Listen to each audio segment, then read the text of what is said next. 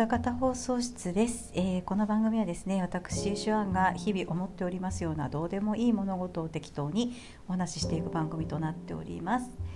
えー、本日はですね8月の28日でございます。ね8月28日というと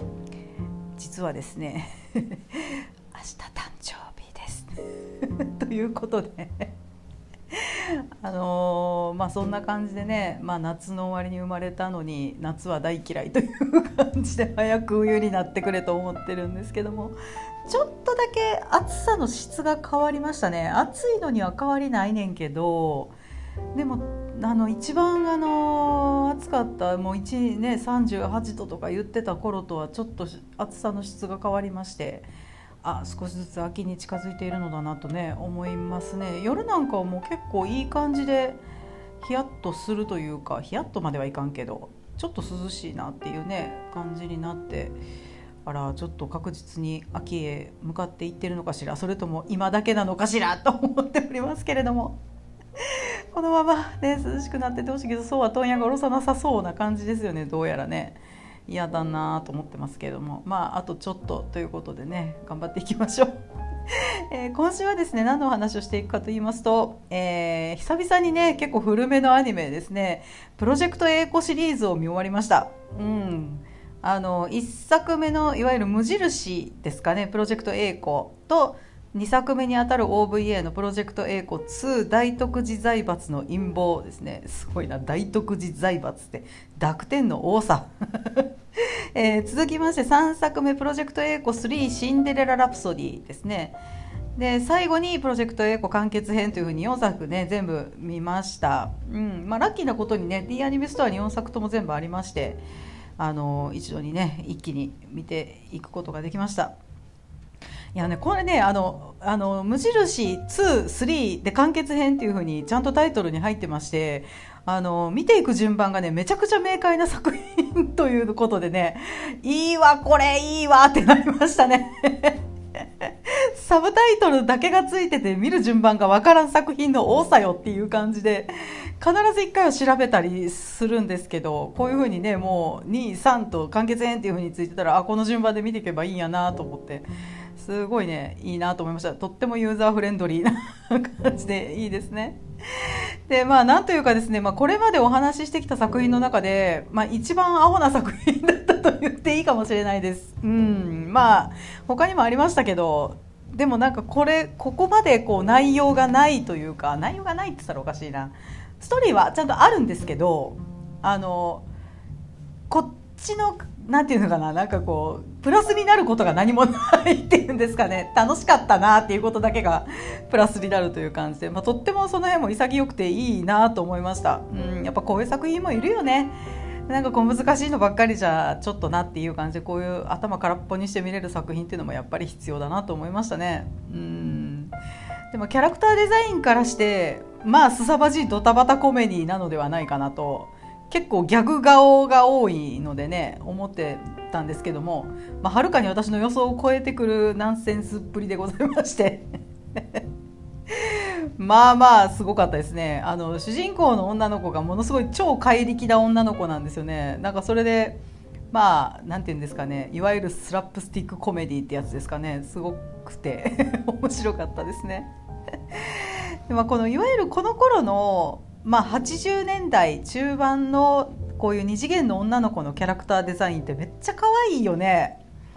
うん。なんかその可愛さっていうのをすっごい堪能できる作品でしたね。うん、なんていうかウエストはちょっと細めなんやけどそれ以外が結構むっちりしてる。太ももとかね。足が結構太めに描かれてるっていうね。ま太ももがとにかく太いっていうのがねすごいこの時代によくあるデザインだなと思うんですけれどもとってもいいなと思いますね。あのなんていうんですかね最近になってようやく足結構太めに描かれることが多いですけどその前ってやっぱり細い子が多かったんでねうんキャラクターデザインってすごいとにかく細い細く描くっていう感じだったですけど。まあ、80年代のこのちょっとむっちりした感じっていうのはすごくいいなと思いました。当時のこう男の子のオタクさんたちはこういう造形の女の子を見てやっぱり萌え萌えしてたんですかね。萌えという言葉自体があるかないかっていう時代でしょこれって。ね。でもまあ萌えってこういうことなんやろなってねこの頃の女の子の造形見てると思いますよね。萌えの原点ってこれなんやなって思います。うんでもまあこういう体型の子ってまあ現実にはあまりおらへんのですよねうんなんかすごい見てて思ったんですけど今なんかこう女の子たちが結構気にしてよくこうプロに診断してもらったりするようなやつの中に骨格タイプ診断っていうのがありまして骨格診断っていうのがあって。まあ、あのいろいろ7タイプとか3タイプとかあるんですけど3タイプで分かれるやつはすごい分かりやすいんであれなんですけどやっぱりこの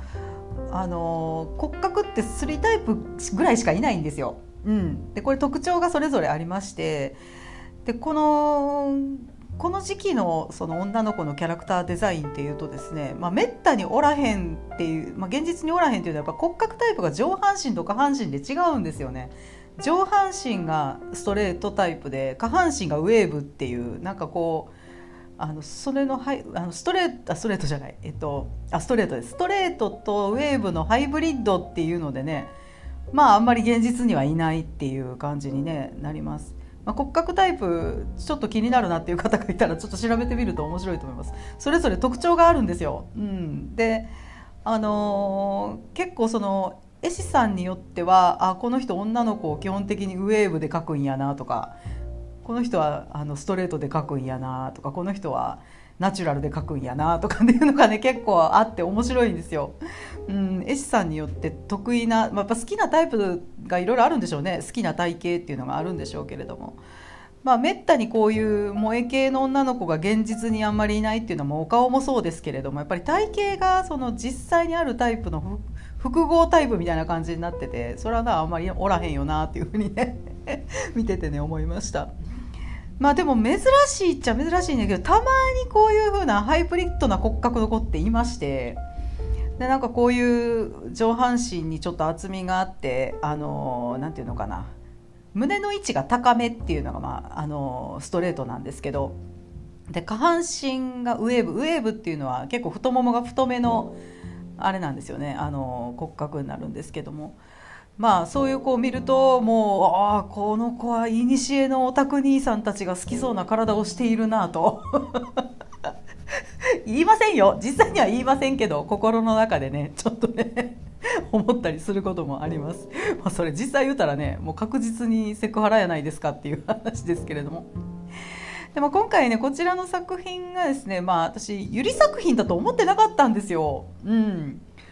あのただのドタバタのコメディなんだろうと思ってたらまあまあゆりですね。ちょっとゆりみある、うん。まあ、そこはすごくびっくりしました。うん、まあねでもね残念なことに OVA の3作目 OVA の3作目あの3シンデレラ・ラプソディでね男が出てくるんですよね。まあそれはねちょっと後ほどお話しすることにします。でまあ、この作品ですねあのこうやって口頭でお話しするのにめっちゃ適してまして、まあ、主要な女の子が A 子と B 子と C 子っていうね めっちゃ喋りやすいよねこれね。分かりやすい。とっても分かりやすい。いいなと思います、えー、でまずこのね主人公の A 子ちゃんですね、まあ、タイトルにもなってますけど A 子ちゃんはまあ、この子シーコちゃんとすっごい仲良し親友なんですね。うん。まあ、付き合ってんのかどうかなっていうところではありますけれども。で2人揃って転校生としてねこのグラビトン学園っていうところに、まあ、転校してくるんですね。でそこにはですね A 子ちゃんのもともと幼稚園の頃ってだけ幼なじみだった B 子ちゃんって子がいるんですよ。うん。でこの B 子ちゃんは A 子ちゃんが連れてる C 子ちゃんに一目惚れするんですね。なんて可愛い子なのかしらと。あの子を私のものにしたいわってなるんですよね。でその C 子ちゃんをま手に入れたい一心で A 子に戦いを挑んで、まあ、学校やら町やらを破壊しながら喧嘩するっていうのがまあ大体のお話になっていきます。うん、でこの主人公である A 子ちゃんはですねあの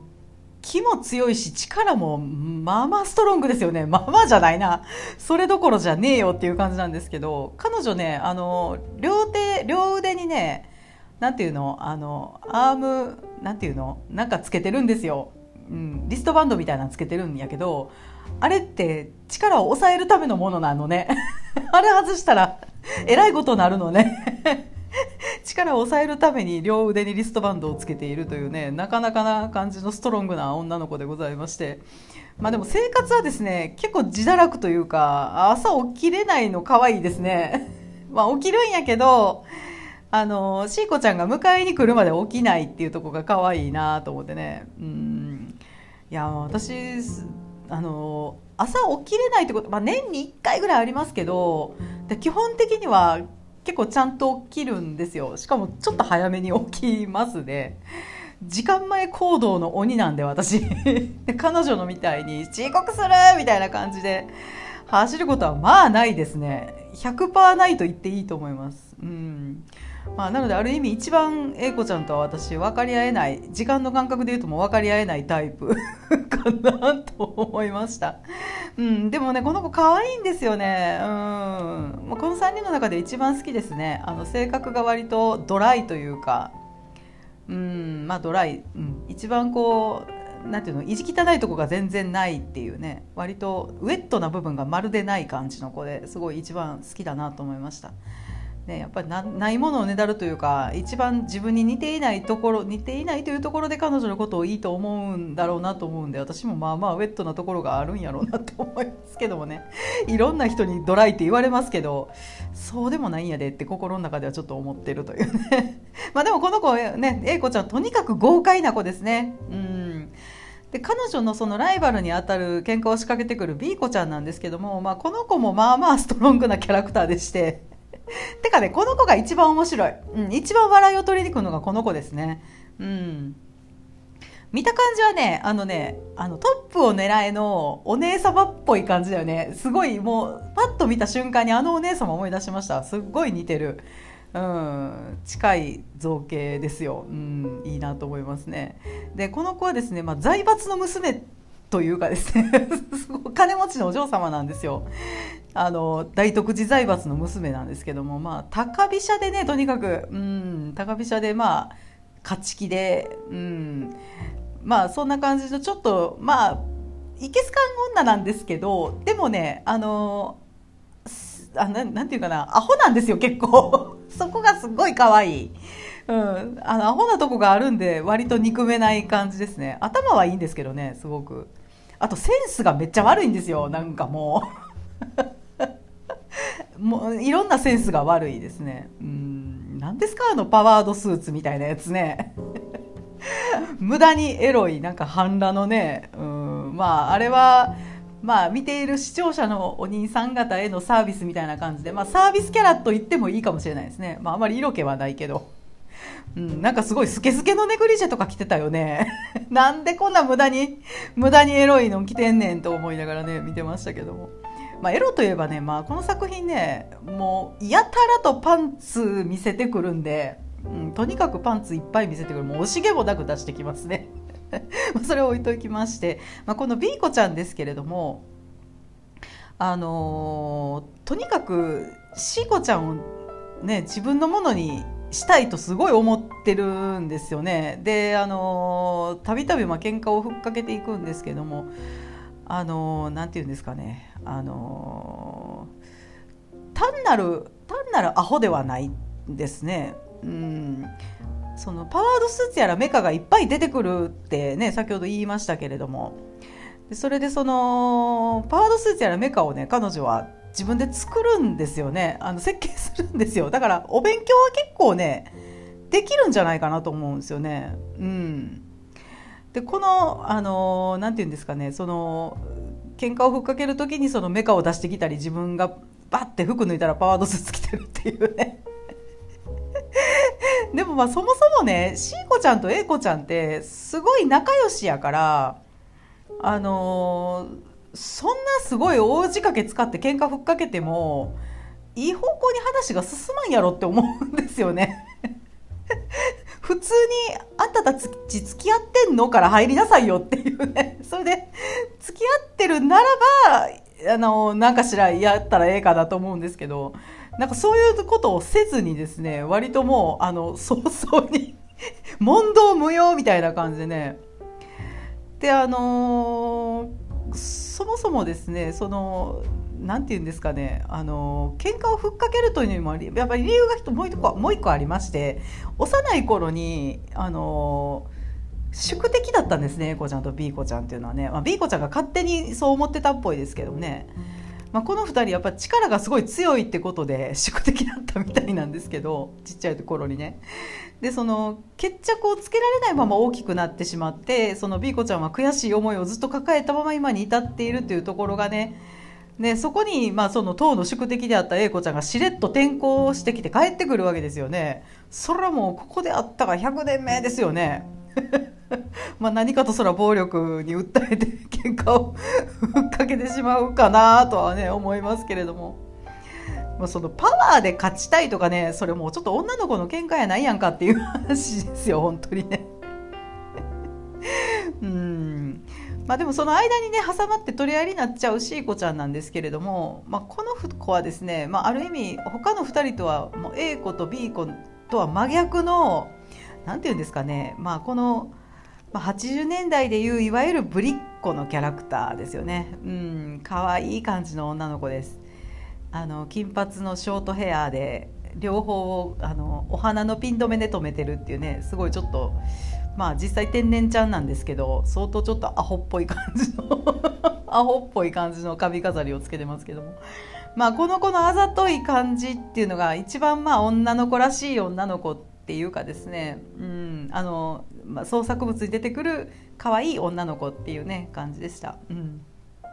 でこの子はですね英子ちゃんのことすごい好きなんですよ、まあ、親友として好きなのか分かんないですけどその辺ははっきりと描かれないんですけどもとにかく英子ちゃんのことが好きで毎日学校一緒に行こうって言ってお家に迎えに来てくれたりするし そそそこからだから面白いんですけどねあの英子ちゃんすごい走るんですけどあのすごいんですよ。ななんて言ったらいいの？シーコちゃんの手を引っ張って走るんですけどシーコちゃんも宙に浮いてしもてるというね。すごい面白かったですけどまあうんまあ、この2人はまあ有利有利と言っていいかどうかちょっと分かんないんですけども、まあ、どちらかというとシーコちゃんが英子ちゃんに惚れてるっていう感じでしたね。うん、で英子ちゃんがまあいかんせん鈍感というかまあまあ相手の気持ちを考えたりしないタイプっていうことでね。まあ、シーコちゃんからの気持ちに気づいているのかいないのかよう分からへんけど、まあ、単なる仲良しとしか思ってなさそうかなっていうところがちょっとシーコちゃん不憫かなと思いますね。もうちょっと優しくしてあげろよってね見てる側はちょっと思います。うん。まあでもねあの B 子ちゃんもすっごい A 子ちゃんに対して執着心持ってるんで、まあ、結局その執着心っていうのは興味があるということの裏返しなんでねまあ、結局 B 子も C 子も A 子のことが好きという感じでね A 子ちゃんがモテモテっていう話だなと思いながら、えー、ニヤニヤねしてみておりました。うん、なんかねあのウィキペディア見ると、あの、原作では完全に3人とも同性愛者って書いてましたね。うんえー、って思いましたけどもなんでアニメはその設定を薄味にしてしまったのかしらって思いますねもっとイチャイチャしろと思いながら見てましたもっとはっきり描けばいいのにと思ったんですけどやっぱり全年齢向けにしようと思うとある程度のとこまでしか書かれへんっていう感じなんですかね。分からへんけど。やっぱり今ほどこうゆり作品ゆりっていう言葉があまりなかったでしょうからね。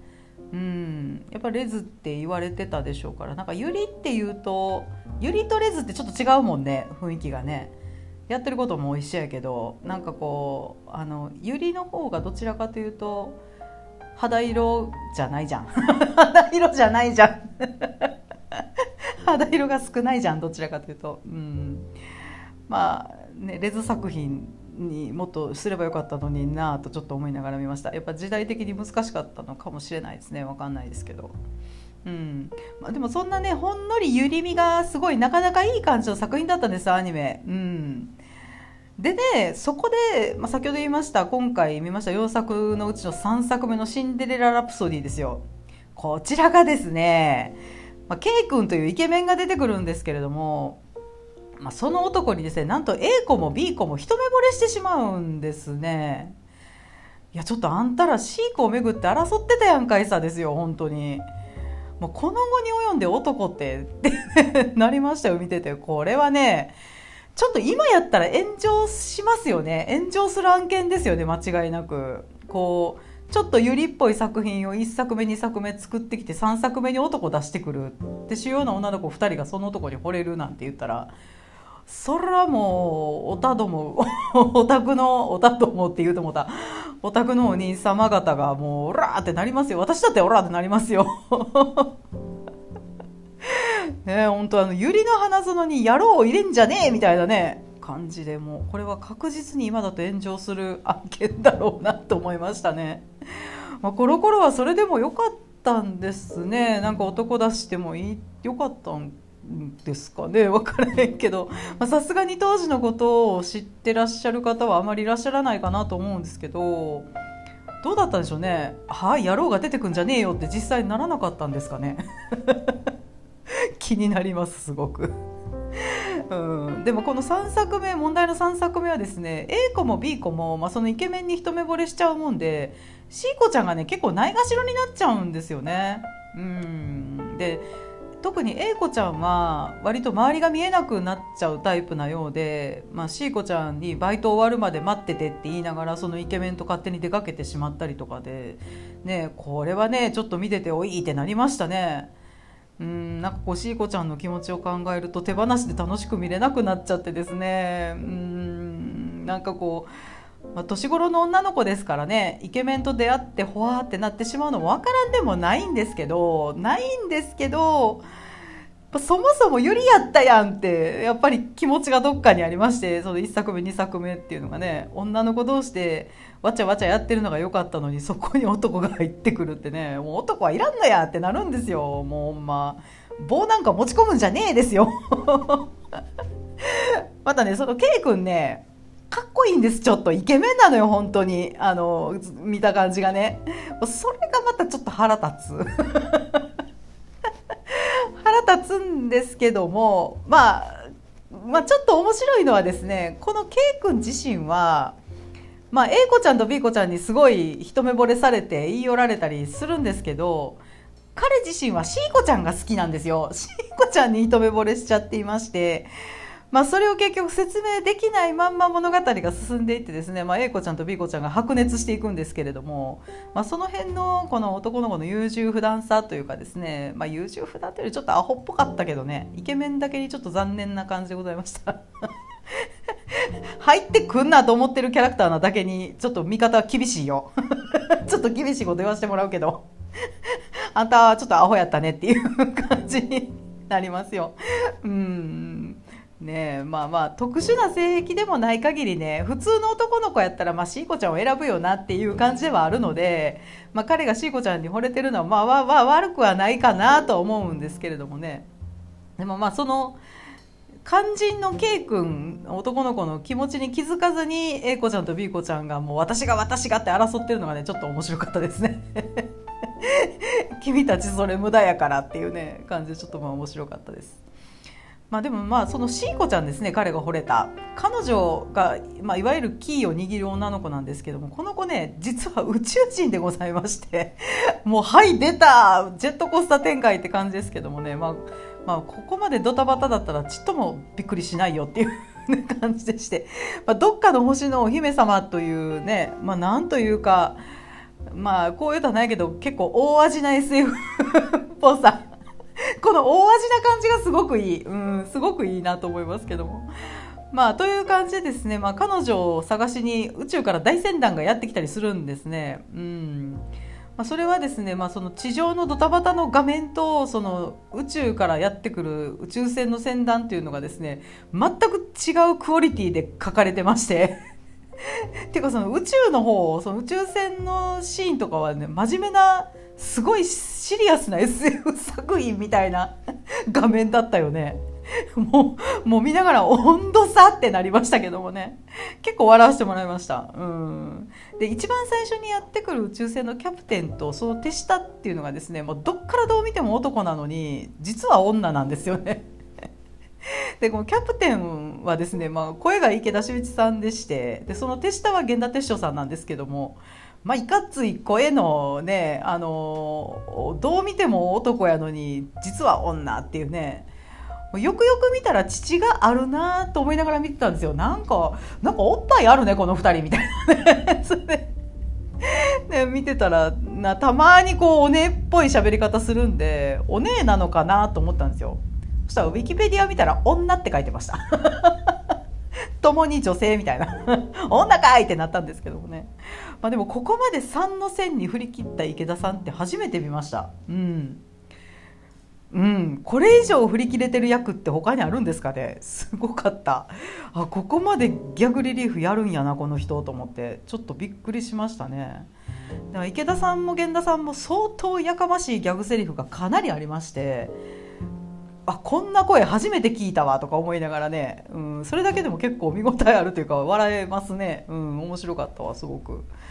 で面白いキャラクターというとこのビーコちゃんのお父さんですね大徳寺財閥の当主にあたる男の人がいるんですけどこの人大塚芳忠さんがおやりになっていましてこちらも相当クレイジーな役柄でね相当面白かったですね